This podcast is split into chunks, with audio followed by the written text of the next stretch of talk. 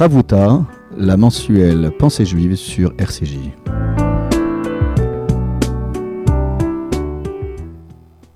Chères auditrices et auditeurs de RCJ, bonjour. Nous voilà de retour après les fêtes. Bonjour Michael. Bonjour Olivier. Nous voici de retour, disais-je, pour une nouvelle page de Chavuta, d'études en binôme. Et nous sommes toujours euh, dans le livre de l'Exode. Je rappelle que nous ne sommes pas en rapport avec la paracha de la semaine, mais que nous cherchons à chaque fois à trouver des liens avec euh, euh, l'humain et nous inspirer de passages qui euh, évoquent des situations euh, heureuses ou dramatiques avec des personnages, avec leurs qualités, euh, leurs failles. Et c'est pour toutes ces raisons que nous allons poursuivre notre étude que nous avions entamée la fois dernière, où nous avions laissé Moïse devant le buisson ardent. Et il y a avec la poursuite des versets, eh bien un, dialogue qui s'installe entre euh, Dieu et Moïse. Je rappelle que Dieu s'est présenté comme le Dieu euh, du père euh, de Moïse et également le Dieu d'Abraham, Isaac et Jacob, et que Moïse s'est couvert le visage, craignant de regarder l'Éternel. Et c'est précisément au verset 7 que nous entamons notre étude Chavruta, lecture du verset 7. Vayomer Hashem, Ra'o ra'iti et roni ami, asher b'mitzraim, ve'et sa'akatam shamati mipne noksav, ki yadati et machovav. Traduction, euh, l'Éternel euh, a dit, euh, voir, j'ai vu, l'humiliation de mon peuple qui se trouve en Égypte euh, leur cri, euh, j'ai écouté face à ces oppresseurs, car euh, j'ai connu ces souffrances.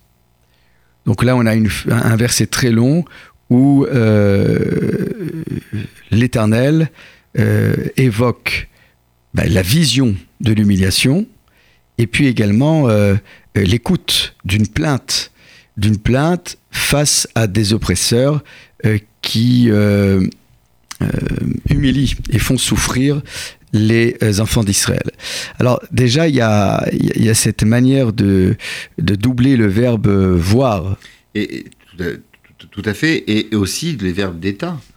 Voir, écouter, savoir. Ouais connaître. Donc en fait, il y, y, a trois, trois expressions comme euh, pour euh, personnifier euh, l'écoute, le regard et l'attention de Dieu. Ce qui voudrait dire quoi Qu'auparavant, Dieu n'était pas sensible à la situation terrifiante de ses enfants, des enfants d'Israël. Pourquoi subitement, là, on a un Dieu qui se présente comme quelqu'un qui n'est pas indifférent? Et en quoi faut-il convaincre Moïse que, en étant à l'écoute, eh ben, il faut euh, être euh, l'envoyé de Dieu pour euh, libérer le peuple d'Israël. Parce que là encore, pour le moment, on n'a pas jusqu'à maintenant vu la feuille de route de, de, Moïse. Voilà, Dieu apparaît, il se présente comme le Dieu des ancêtres, et maintenant il évoque une situation qui a priori n'est pas un, inconnue pour, pour Moïse. Alors comment peut-on voir les choses? Alors, les sages d'Israël euh, font remarquer qu'il y a un silence de Dieu tout le long de, cet exil, de la servitude, et euh, Dieu intervient dans l'histoire des hommes, en particulier pour sauver euh, son peuple, à partir du moment où celui-ci, le peuple juif, fait appel à lui. Et c'est ce qu'on retrouve dans le chapitre 2, hein, Vayen Ruben Israël, Shavatam El Elohim Ina Avoda, et le texte dit Vaishma Elohim. C'est-à-dire que Dieu a écouté la souffrance, le cri de désespoir, le cri de souffrance de ses enfants, et, à ce moment-là, va Elohim, Dieu écoute leurs plaintes, et Dieu s'est souvenu, c'est ce que le texte précédent nous dit, nous dit pardon, euh, et s'est souvenu de l'alliance qu'il avait contractée avec Abraham, Yitzhak et Yaakov, et donc c'est la raison pour laquelle, eh bien, euh, euh, Dieu va nommer Moïse comme médiateur, comme messager, comme émissaire pour sauver et libérer les enfants d'Israël. Mais alors, ça veut dire quoi? Ça veut dire qu'il faut attendre le point ultime de la souffrance, que les enfants d'Israël se mettent à crier, se mettent à pleurer pour que Dieu soit sensible euh, euh, à la à, la situation euh, des esclaves hébreux. C'est pas, pas, ce que les sages enseignent. Ils nous enseignent que dès que les enfants d'Israël lèvent les yeux vers, vers Hachem, parfois, Dieu lui répond. Et c'est le cas de l'Exode. Oui, mais on avait déjà eu une annonce, on l'avait vu ensemble, avec l'arrivée euh, du, du, nouveau roi. Euh, est-ce que la situation s'était tout de suite euh, modifiée pour les enfants d'Israël? Il faut rappeler quand même que les enfants d'Israël vivaient en bon voisinage au début avec les, avec les, les Égyptiens. Bon voisinage, c'est un grand terme. Ils vivaient dans un ghetto, hein, je le rappelle. Oui. ils, vivaient, ils, vivaient, en reclus. Souviens-toi de l'histoire de Joseph où... Hmm. Euh, lorsqu'il invitait ses frères, il mangeait séparément, parce que c'était considéré comme une abomination de manger avec les Hébreux, déjà à l'époque. Hein. Euh, il y avait euh, les, clichés, non pas antisémites, mais anti-hébreux, qui prédominaient. Alors, ce qui est intéressant, c'est que euh, par rapport à cette situation euh, que tu as raison de dépeindre comme une situation d'enfermement, euh, même si on a l'impression qu'ils vivent en bon voisinage et avec une situation d'autonomie économique et politique, il n'en reste pas moins que cet enfermement est source aussi de points de repère, de perte de points de repère. C'est-à-dire qu'en fin de compte, c'est pas par hasard que le verset qui précède cette déclaration, c'est le verset où Dieu se présente comme le Dieu des ancêtres, comme pour nous dire que les enfants d'Israël étaient en perte de point de repère et que euh, euh, le, cri et la complainte des enfants d'Israël, c'est comme pour se raccrocher à quelque chose. Donc c'est pas tant qu'ils se raccrochent au Dieu, c'est qu'ils se raccrochent au Dieu des ancêtres d'Israël. Et c'est ça qui est important, c'est que au fond, au fin fond de l'exil, ce qui parfois nous raccroche à ce Dieu qui nous paraît, comme tu l'as si bien dit, euh, silencieux, c'est qu'on va euh, l'invoquer comme le Dieu de nos parents. Et ce, Dieu dans lequel il s'ancre, c'est un Dieu qui permet à Moïse de donner du sens à sa mission. C'est-à-dire qu'en fait, c'est pas juste pour libérer les enfants d'Israël de l'esclavage, c'est surtout pour les aider à retrouver leurs racines. Et l'enfermement en Égypte est une entrave à, la liberté de culte euh, de, des enfants d'Israël. Et c'est surtout un obstacle à, retrouver les ancêtres. Et, c'est ça qu'il faut aussi expliquer à nos, à nos auditrices et auditeurs, c'est que la liberté de culte, c'est pas juste une question de liberté de pensée ou une liberté d'exercice d'un culte particulier. C'est que ça nous permet de garder contact avec nos ancêtres. Ce pourquoi nos ancêtres se sont battus, c'est aussi ce qui est euh, incarné dans nos rituels et dans nos pratiques et dans nos coutumes communautaires et familiales. C'est exactement ça, c'est-à-dire que chaque individu d'Israël, chaque personne appartenant euh, au peuple juif, il est le maillon, il est un maillon de la chaîne entre ceux qui le précèdent, c'est-à-dire Abraham, Isaac, Jacob, plus de, millénaires d'histoire, mais aussi ça l'engage à l'avenir. Et donc, euh, nous espérons être tous des maillons forts pour pouvoir euh, lier, relier le passé, le présent à l'avenir. Olivier, moi, dans le verset, il y, a, quelque chose de magnifique et, qu'on a passé euh, sous silence. C'est lorsque Dieu s'adresse à Moïse, il lui dit Mon peuple. Je trouve ça assez extraordinaire. C'est-à-dire que Dieu dise à Moïse Ami, et on y ami. Il dit pas être roni à, Israël. Non, non, non. Il dit mon peuple. C'est-à-dire que euh, voilà. Euh, alors, justement, euh, tu as raison. Ça n'a jamais eu lieu entre. Oui, mon peuple. Mais alors pourquoi rappeler qu'il est en Égypte? C'est une évidence. Pourquoi le texte insiste? Alors, mon peuple qui se trouve en Égypte. C'est intéressant. On, avait déjà étudié cette problématique qui consistait à dire que Dieu, imo anochi betsara. Si Dieu s'est révélé, à titre d'exemple, dans un buisson plein d'épines, un petit buisson ardent, c'est justement pour dire aux enfants d'Israël, le peuple d'Israël est en exil en Égypte. Quand, on parle de l'Égypte, ça veut dire que c'était, c'était Mitzrayim, comme dit le maral de Prague, c'est une double tsar. C'est une, étroitesse double. L'étroitesse physique, c'est-à-dire la servitude physique, mais aussi, n'oublions pas, la servitude spirituelle. Hmm. Et donc, donc, Dieu dit, j'étais avec eux. C'est ça. Quand quelqu'un dit, j'ai vu ta souffrance, parfois, on a tellement besoin de verbaliser notre mal et d'être que, notre souffrance, notre, nos mots soient pris en compte par autrui. On a besoin de cette reconnaissance. C'est ce que Dieu dit. Rao Voir, j'ai vu. Mais pas quoi Qu'est-ce que j'ai vu? Être oniami. Pas, pas n'importe quelle souffrance, la souffrance de mon peuple. À Germe Mitzrayim, qui sont en Égypte. Oui, dans cette Égypte-là, qui est un, qui est un véritable euh, étau qui étouffe et qui empêche justement l'expression euh, spirituelle et l'expression de la liberté. Vetsakatam shamati. Regardez, regarde combien, avec combien d'assistance Dieu assiste. Vetsakatam shamati, c'est-à-dire leur cri. Tsaka, c'est quelque chose de très fort. Tsaka, c'est vrai que c'est un synonyme de prière, Oui. mais tsaka, c'est-à-dire c'est le désespoir, c'est le cri de la souffrance, c'est le pleur, c'est lorsque lorsqu'il n'y a plus de il n'y a plus de, de de limite à la souffrance. Shamati, mipne noksav, hein, c'est ce que dit le texte, c'est-à-dire c'est ceux qui les oppressent sont des épreuves. Et maintenant, il y a datiet machovav.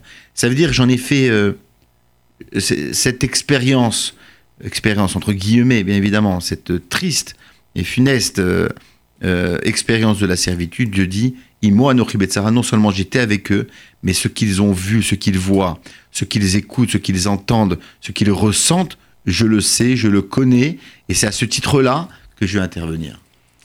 Oui, donc là, on, on voit bien que Dieu s'installe euh, en, en plein milieu de la souffrance des enfants d'Israël, et c'est d'où l'expression en Égypte. Voilà, je, je vais avec eux dans, dans la Et détresse. cela Ah, nous enseigne que même dans une période où on parle d'éclipse de Dieu, c'est-à-dire Dieu se fait tout petit, on sait que depuis le rouleau d'Esther, depuis le Il y a un voile de la présence il y a de Dieu. voile, et d'accord, euh, exactement, et que Dieu se manifeste, bien sûr qu'il se manifeste dans l'histoire des hommes, mais de façon euh, beaucoup moins visible et imposante que dans l'histoire biblique.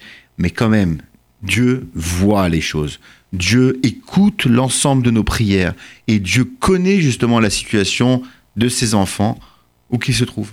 Alors, précisément sur le, fait que euh, le verset biblique euh, répète à, deux reprises le verbe voir, voir, j'ai vu.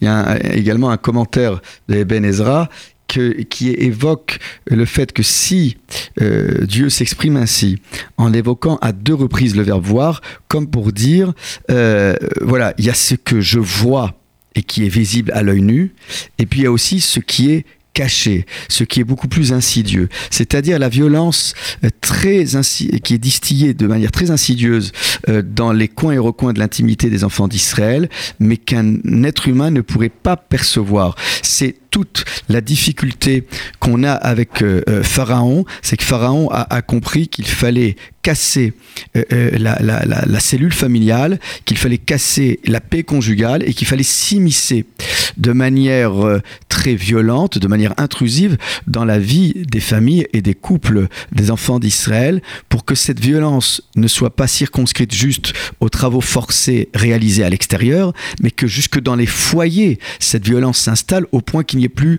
un endroit pour se poser et se reposer. Et lorsqu'on sait cette expression qu'ils ont, que les enfants d'Israël ont eu le souffle coupé, eh bien Pharaon s'emploie à casser, à briser ce qui fait euh, l'éternité et la fibre des enfants d'Israël. Non seulement les corps, mais les esprits. Oui.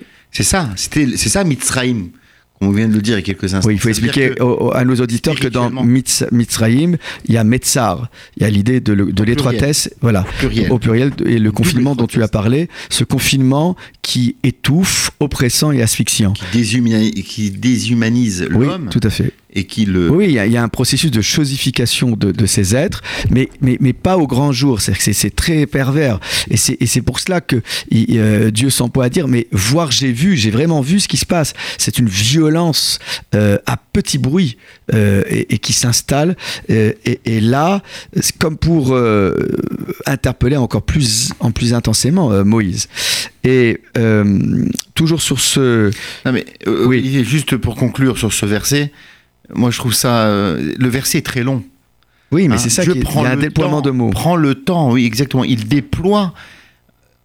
On, on a nous avons ce- cette impression, à la lecture de ce verset, que Dieu prend, fait corps, fait corps avec la souffrance des enfants d'Israël.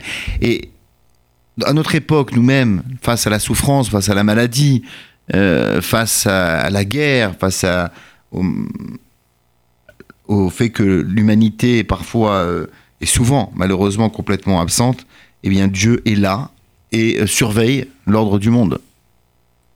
Oui, Et, c'est, et, sur les, les, trois expressions dont tu as parlé, cette manière aussi de définir les états d'esprit euh, des enfants d'Israël, euh, on, voit que le rabbin Samson Raphaël Hirsch insiste aussi sur euh, cette manière d'avilir, de réduire à rien à de la vermine, les enfants d'Israël.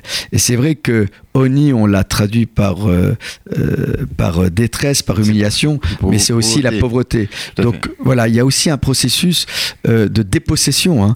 C'est pas pour rien que voilà, on commence par les lois économiques. Voilà, justement voilà, on paupérise la, la, population et pour, pour, la, pour la réduire à néant. Et donc, qu'est-ce qui reste? Bah, il reste que le mot âme, comme tu l'as si bien dit. C'est-à-dire que ça reste quand même un peuple, c'est-à-dire qu'ils n'ont pas perdu de vue, ou plutôt Dieu n'a pas perdu de vue euh, la vocation de ces enfants d'Israël, qui en dépit de leur euh, statut de seconde zone, d'avilissement, reste le peuple choisi, euh, le, peuple choisi par Dieu. Et donc, là encore, au-delà euh, euh, de cette humiliation, de ces cris. Et c'est vrai que ces cris, comme tu l'as si bien euh, dit, ce sont des cris de détresse. Eh bien, Dieu a l'air de dire, voilà, je connais chacune des épreuves et des souffrances de chacun des cœurs et je ne me déroberai pas. Comme pour dire, si moi Dieu je me dérobe pas, toi Moïse tu peux pas te dérober. Si moi j'entends, à plus forte raison que toi, tu dois les entendre, ces cris. Donc en fait, il y a aussi euh, euh, quelque chose de très particulier qui s'installe entre Moïse et Dieu. C'est que Dieu ne se contente pas de dire juste qu'il a entendu ou qu'il a vu, c'est que en somme, si moi je vois, si moi j'écoute, toi tu ne peux plus dire euh, que tu n'es pas, euh, euh, je au fait des choses. Donc là, il y a quand même une invitation à l'écoute et au regard. C'est pas juste Dieu qui se présente comme celui qui voit tout. C'est comme pour dire à Moïse, maintenant tu sais, maintenant je te, voilà, je t'informe et tu peux pas te dérober de la même manière que moi je ne pourrais pas de me dérober.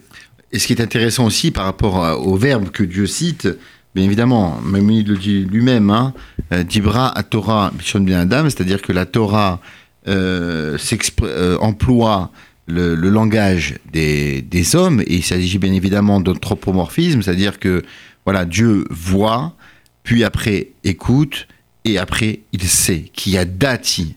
Et je trouve ça assez extraordinaire, connaître la souffrance, connaître la souffrance, la connaître. C'est comme si que Dieu disait je me l'approprie, et on sait très bien que euh, s'attaquer à un juif, c'est s'attaquer à Dieu lui-même. Hmm. C'est s'attaquer à Dieu lui-même parce que, et s'attaquer à un être humain, juif ou non, c'est aussi, euh, bien évidemment, s'attaquer au divin.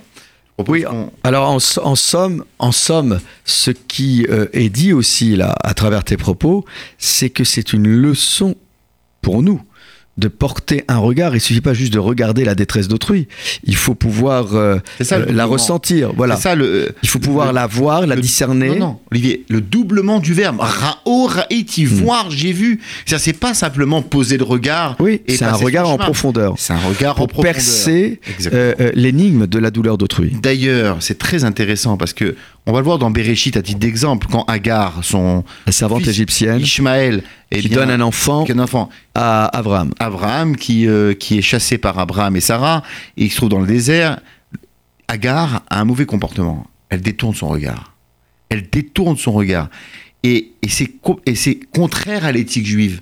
C'est voir la souffrance faut pas la fuir. Oui, en même temps, c'est-à-dire qu'il faut la, il faut l'affronter la, et la confronter. Oui, c'est vrai. Mais en même temps, euh, le puits qui viendra étancher la soif du jeune homme, elle l'appellera Be'er Lachai Roi, le puits de l'œil vivant qui me voit.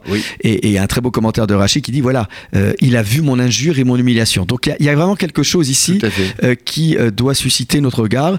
Et parfois, l'humiliation, lorsqu'elle n'est pas regardée, lorsqu'elle n'est pas perçue comme telle, c'est une double humiliation, pour reprendre ton idée de doublement, c'est une double humiliation pour la personne qui souffre et qui se sent complètement exclue euh, du champ de vision des uns et des autres. Et d'ailleurs, l'enseignement aussi de ce verset, c'est qu'on ne faut pas tomber dans le voyeurisme.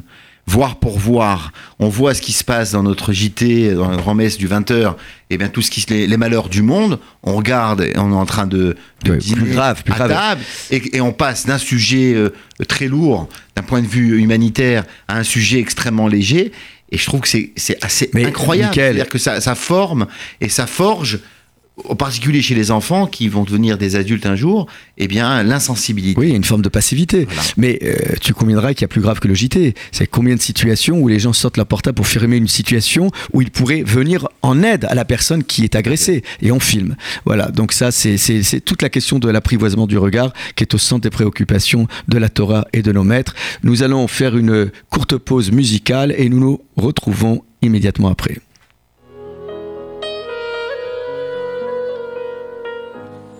מודה אני כל בוקר שהחזרת את נשמתי, מודה אני על בגד שהנחת על גופי, שלא יהיה לי קר, אתה שומר עליי. מודה אני כל בוקר על האור, על עצם היותי, מודה אני על לחם שהנחת לשולחני, שלא אהיה רעב, שלא אדע כאב.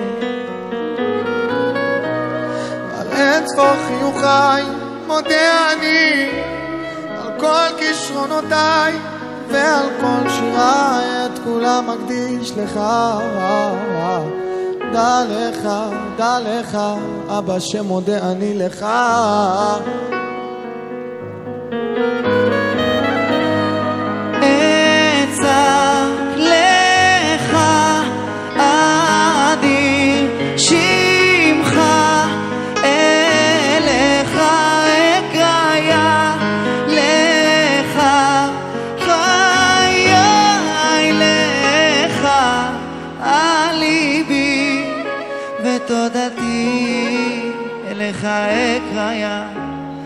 אליך אקריה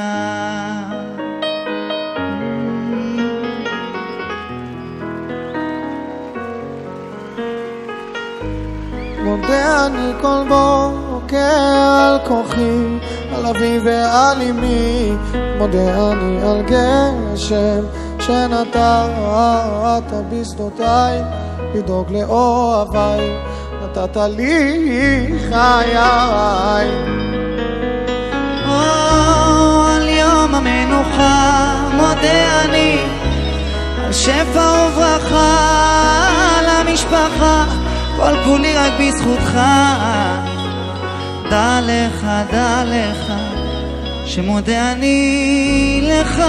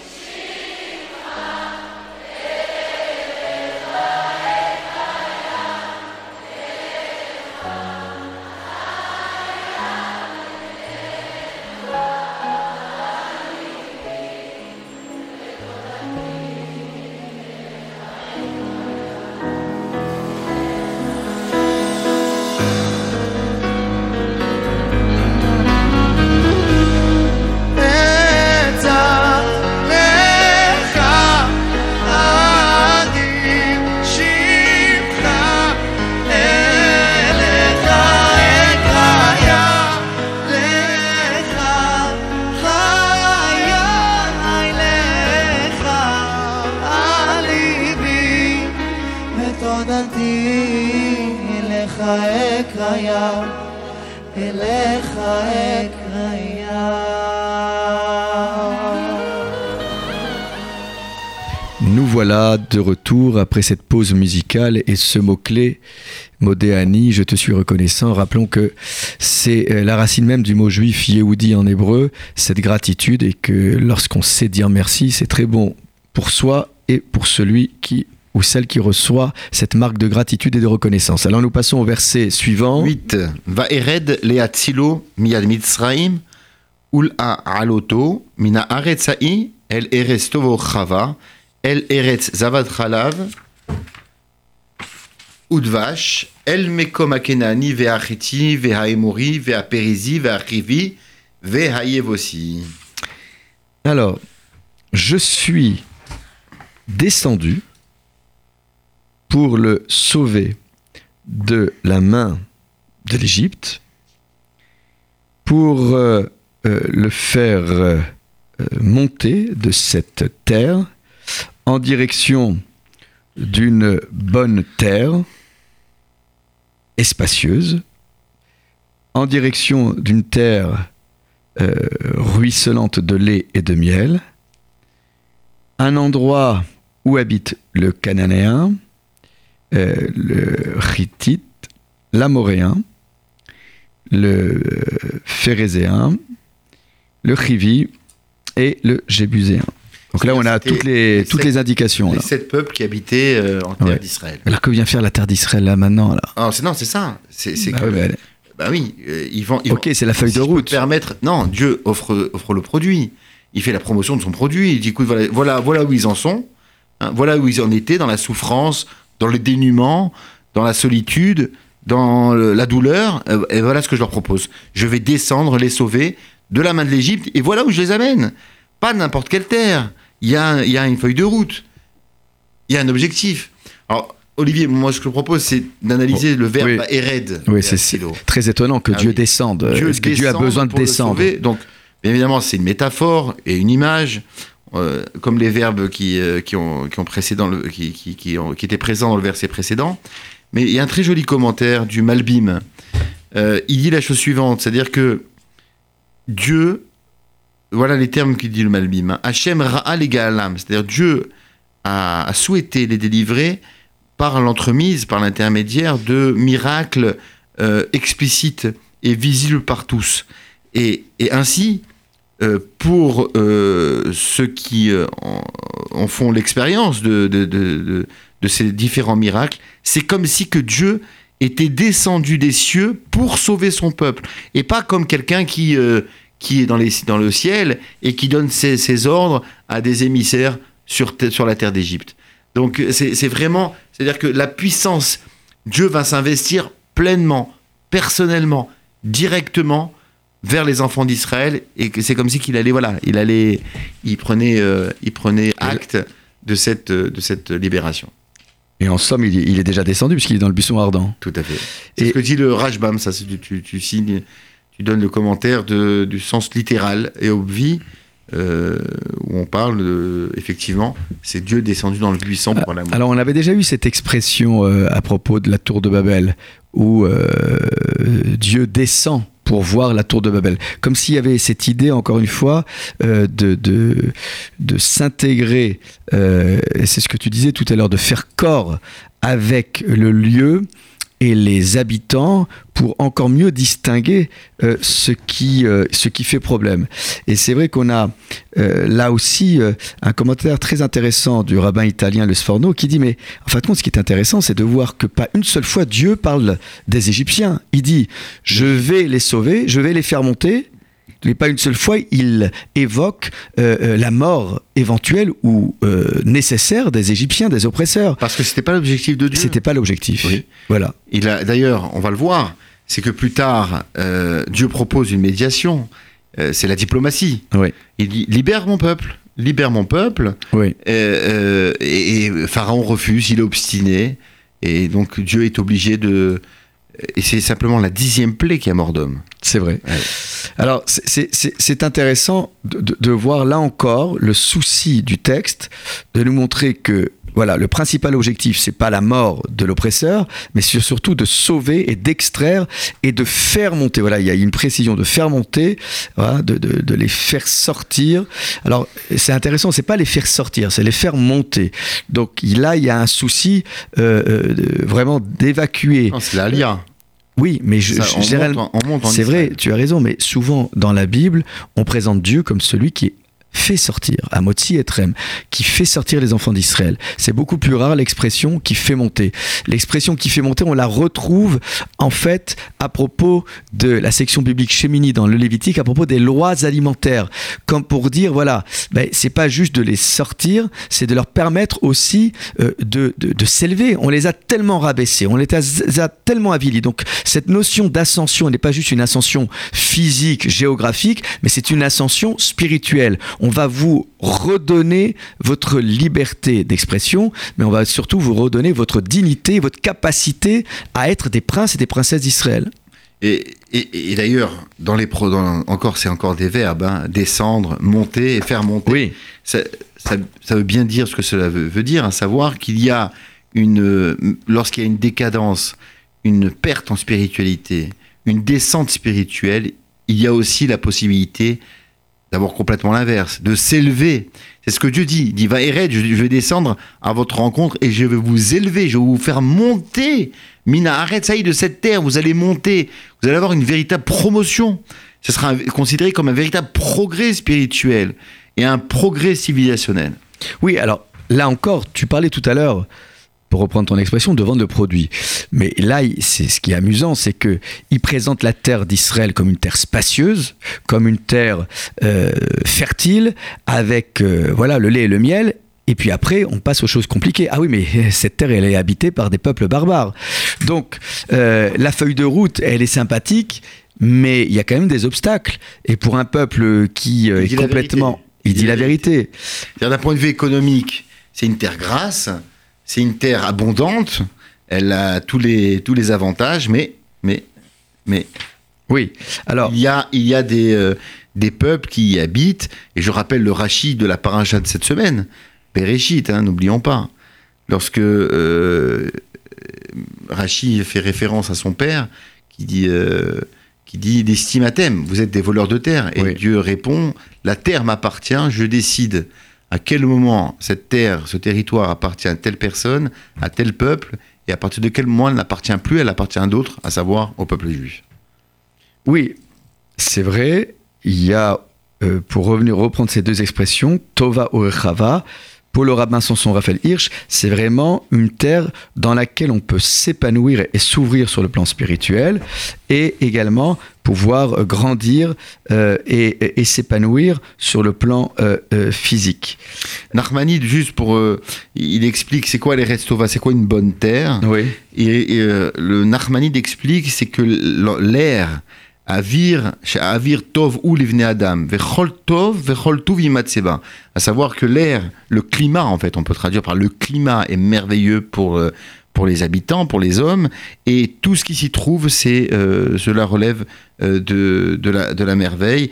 Et le Midrash, pour conclure, le Midrash Lekartov dit Tova il chaim ve Tova il ametim, c'est-à-dire c'est une terre à la fois bonne pour ceux qui vivent, mais aussi lorsqu'on quittera ce monde dans 120 ans, c'est une terre exceptionnelle. Oui, Voilà. alors puis pour, pour rebondir sur ce que tu dis, c'est que c'est une terre pour euh, les futurs habitants enfants d'Israël, mais quand on regarde concernant les peuplades, c'est pas Eretz, c'est pas une terre, c'est Makom, c'est un endroit.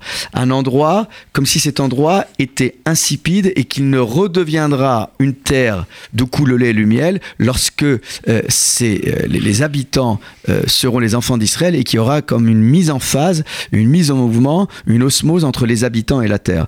Donc là, il y a une vocation déjà qui est assignée au peuple d'Israël, c'est de raviver la terre, de vivifier la terre.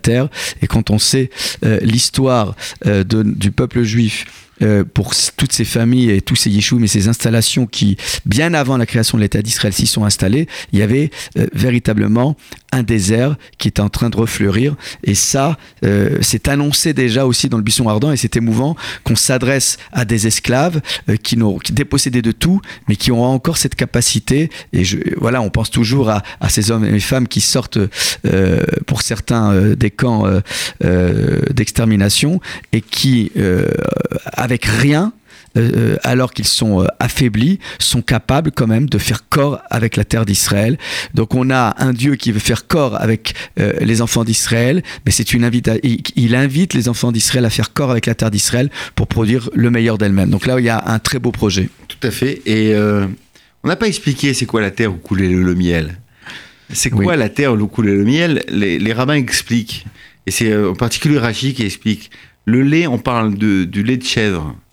Hein, et que les chèvres étaient tellement, tellement que les, les- le pâturage était euh, verdoyant, il était exceptionnel, bien gras, que les, les chèvres et, les brebis eh bien, donnaient, euh, avaient, tellement de lait dans leurs mamelles que le lait coulait le long des routes lui-même. de lui-même. Et que les et, et le miel, il s'agit de, de vache tamar, c'est-à-dire le miel de la date, Mm. hein, le miel du, du- du dattier, c'est-à-dire que les dates étaient tellement gigantesques, tellement qu'elles étaient grosses et grasses, que le miel, coulait sur la route, et c'est la raison pour laquelle, eh bien, euh, on parle de Eretz Zavat Chalavudvash, la terre où coule le lait et le miel. Alors la question, c'est que est-ce que Dieu arrive à donner envie à Moïse?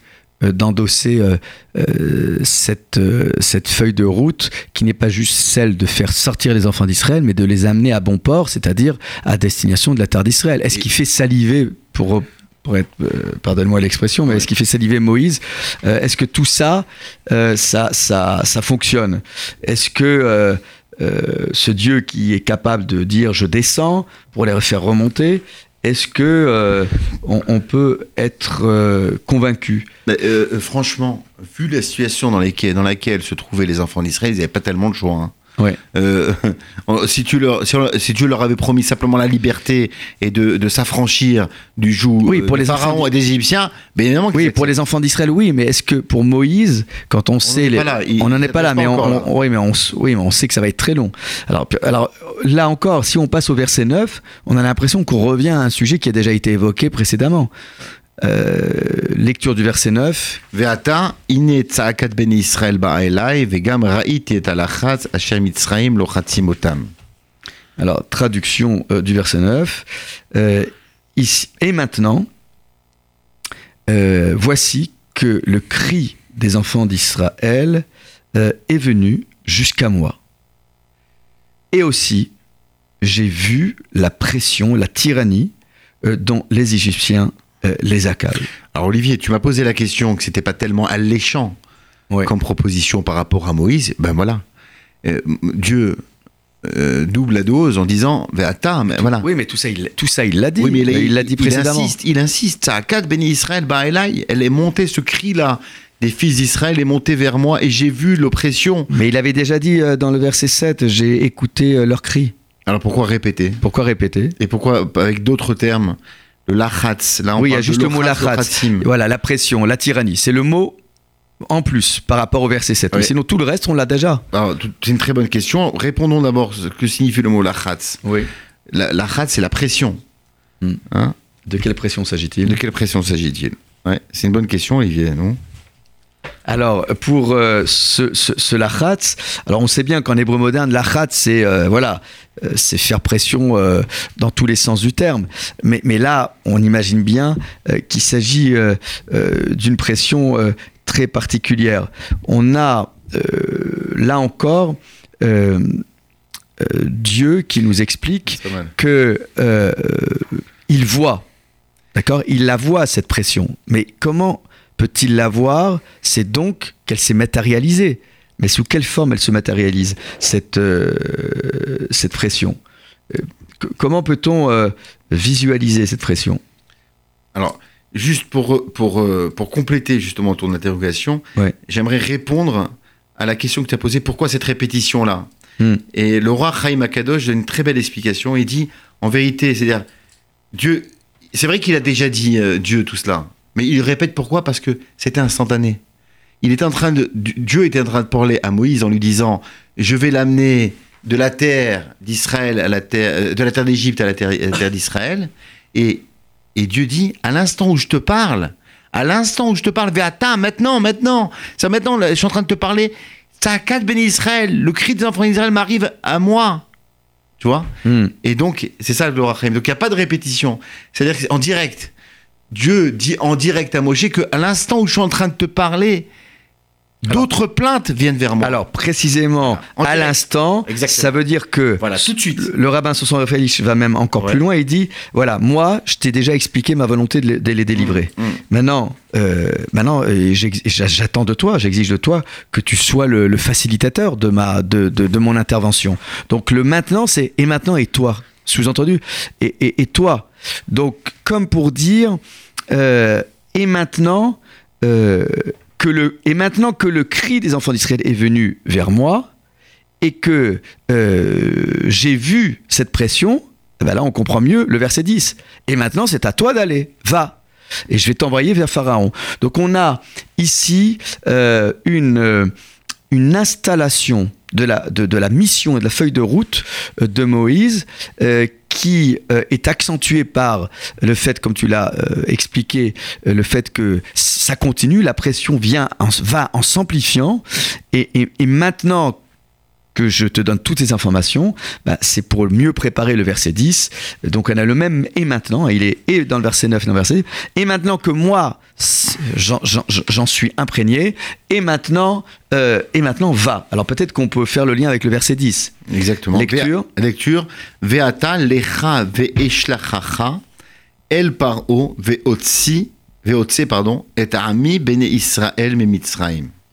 Et maintenant, va, je t'envoyer. t'envoie Oui. en direction de Pharaon et euh, fais que mon peuple, les enfants d'Israël, sortent d'Égypte. Voilà, là on est euh, dans la, la conclusion déjà de cette première étape. Voilà. Et maintenant, moi, j'en suis conscient. Et maintenant, toi, tu vas euh, faire cette médiation et négocier euh, euh, le départ euh, euh, et le renvoi euh, des enfants d'Israël d'Égypte. Alors, lecha est écrit en toutes lettres. Hein.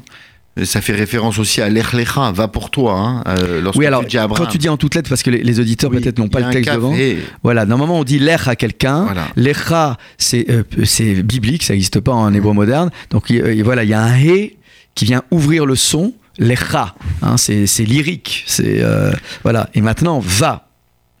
Alors, Et, pourquoi il y a les deux verbes là Lecha, euh, va et je t'enverrai chez Pharaon.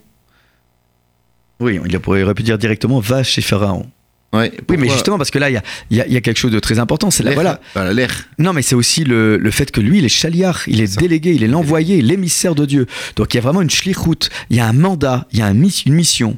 Là, euh, donc c'est, on, on- on est, euh, on, on est au, en- en- au cœur de, de, de la mission euh, des, des enfants d'Israël. Et la fin du verset est intéressante. euh, c'est extrêmement intéressant. Dieu revient et dit Tu feras sortir mon peuple, les enfants d'Israël, d'Égypte. On sait très bien. c'est Pourquoi cette répétition? Pourquoi cette redite Oui, il dit aussi mon peuple, Oui, mon peuple, les enfants d'Israël d'Égypte. Oui. Alors, ce qui est intéressant, c'est la clarté. La communication est extrêmement importante. Il faut dire les choses. Il n'y a pas euh, va libérer mon peuple. Oui, mais de qui Qui je dois les voir? Bah, tu vas voir Pharaon. Oui, mais Moïse, n'est pas si. euh, Lorsqu'il s'agit d'une mission, hein, oui, il faut préciser les termes, les termes de la les mission. termes du contrat. Il y a des termes du contrat qui doivent, qui doivent être soulignés. Aucun même si équivoque ont été possible. dites en dehors justement d'une relation euh, contractuelle. Très bien. Eh bien, euh, sur cette euh, euh, note finale de mission détaillée, précise, avec des termes qui peuvent sembler redondants, mais qui n'en sont pas, précisément parce qu'il y a ce souci du détail Et ce souci du détail fait également la noblesse du texte biblique. Euh, il n'y a pas de répétition et lorsque elle nous semble être des répétitions, eh bien, comme tu viens de l'expliquer, Michael, il y a euh, un souci euh, de détail, de formalisme juridique qui ne fait que accentuer le poids de la mission qui va être sur les épaules de Moïse. Eh bien, mes chers amis, nous voici pour ce début d'année hébraïque avec un début de mois puisque euh, nous avons célébré euh, euh, mardi et mercredi le nouveau mois de Reshvan euh, qui est le seul mois de l'année étant dépossédé de tout rendez-vous. Oui, on l'appelle euh, le mois amer, mais c'est un mois nu. Mais justement, c'est solliciter notre créativité et notre imagination pour pouvoir le remplir de plein d'occasions heureuses de faire la fête. Alors n'hésitez pas de faire la fête pour tous les, les, les, les- les moments euh, de victoire sur le temps et l'adversité. Et c'est précisément pour cela que nous crierons de joie pour euh, tous les événements heureux qui interviendront sûrement, les naissances, les accouchements, les réussites professionnelles, sociales, Les- Les sentimentales mitzvahs, les bat mitzvahs. et les mariages. Et les mariages surtout, exactement. Oui, tout reprend. Voilà. Le Eh cycle bien, de la vie. Et vive la vie. Chazak. Shabbat Shabbat shalom shalom. à toutes et tous. Au revoir.